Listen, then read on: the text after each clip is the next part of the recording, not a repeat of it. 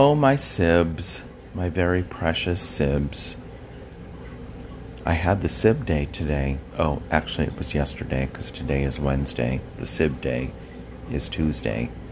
But as we do, we talk. And they reminded me of a story that I'd like to share. I hope I get a better response from my sharing on the podcast than I did from the Sibs, but mm, you never know. Maybe it was the way that I told it. Anyway, picture it. I'm a phlebotomy student. Do you know what a phlebotomy student is? A phlebotomy student is someone who learns how to draw blood. Go figure, from a self proclaimed vampire, I was learning how to draw blood. Not through the usual vampire means, but through the traditional sit down, use a needle and tubes, red top, purple top, yellow top, whatever the top. No, we're not going there. To draw the appropriate blood for the appropriate blood tests. Now, as I explained to them that my father was in the military for 22 years, went to Vietnam on a ship, very dangerous times, very suspenseful times I didn't share this with them, but I'm sharing it with you now. Maybe this is going to make for a different, exciting moment. Um, and he came home, and eventually he retired, and we moved to San Diego. And we lived in rental homes for a while until we decided to buy the house on Calle Tocan my mother and father both worked at this time at Kaiser Permanente. My father worked as a lab technician, and my mother worked in the medical records department. And I, I've talked about this house on Calle Tocan before. It was the infamous pool party and things like that. And if you don't remember it, go back and listen to my podcast but it was the infamous Calle Tocan. I lived there. My father taught a class for Kaiser Permanente in phlebotomy because, of course, that's one of the things that he did.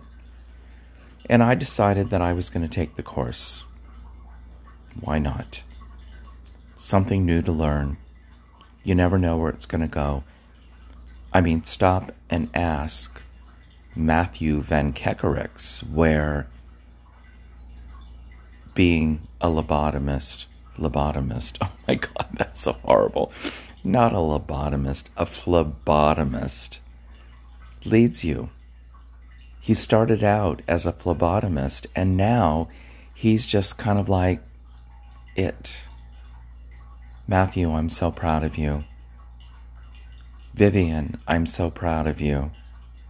And if you don't know who these people are, then you need to go back and listen to my previous podcast because I've talked about them before. And I want to emphasize that Matthew is not a lobotomist. I don't even know if I agree with lobotomy. I'm going to have to think about that. But let's just take that off the table. My father was teaching phlebotomy and I was going to take the class in phlebotomy, the art of drawing blood. So, as we take the class, we learn the different methods, we learn the different tubes that we need to draw blood into. Like I said, the red tube, the yellow tube, the green tube, the this tube, the that tube all of them are different kinds of tubes that have different kinds of, I guess, chemicals in them, whereby the medical professionals, the lab technicians Oh, let me give a shout out to the lab technicians. I worked in the microbiology lab in the UCSD Medical Center in the microbiology lab. Jerry Morello, Moretta Clausen, Vivian Van Kekrix, Sherry Keir, Janet Stagnero. We're not going to go with the Alex Alice Sesmundo. She was, and I think you've probably heard it in the podcast before, the ultimate bully and the ultimate bitch. So let's just leave her aside.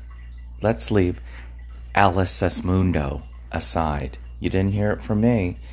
Anyway, I show total admiration and dedication to the lab technicians who interpreted the results not only of blood tests but of microbiology specimens. And now that I'm thinking about it, okay, they didn't work in the blood bank. See, it's all coming back to me. So maybe you didn't work in the blood bank per se, but you did all the heavy lifting with regard to samples coming into the microbiology lab. I'm a bit rusty. Let me just sort of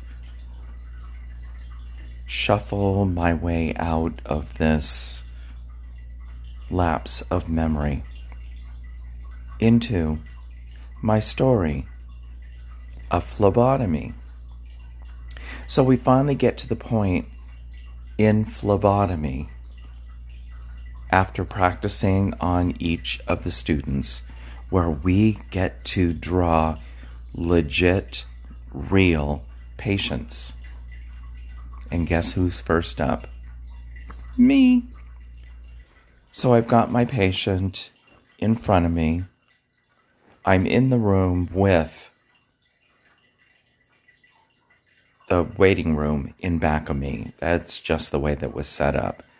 And for point of reference, there's a ki- kind of blood drawing where you just stick the syringe in, you have one tube, be it a red tube, green tube, red tube, purple tube, blah, blah.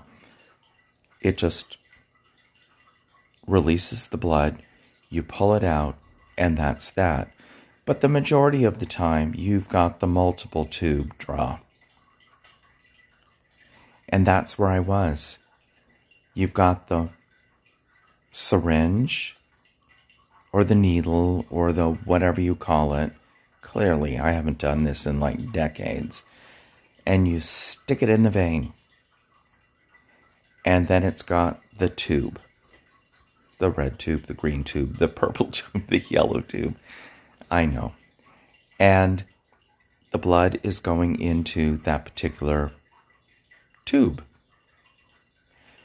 The way that the multiple syringe works is you pull the tube out, and there's a stop gap, or for lack of a better way to put it, that stops the blood from coming out. You pull the tube out, you put in another tube, and then it releases the stop gap, and blood starts coming out. Well, don't you know? That's not the way it works for me. I insert the, the needle, I found the vein, I inserted the tube, the blood starts coming out. I need to draw another tube, so I pull the tube out.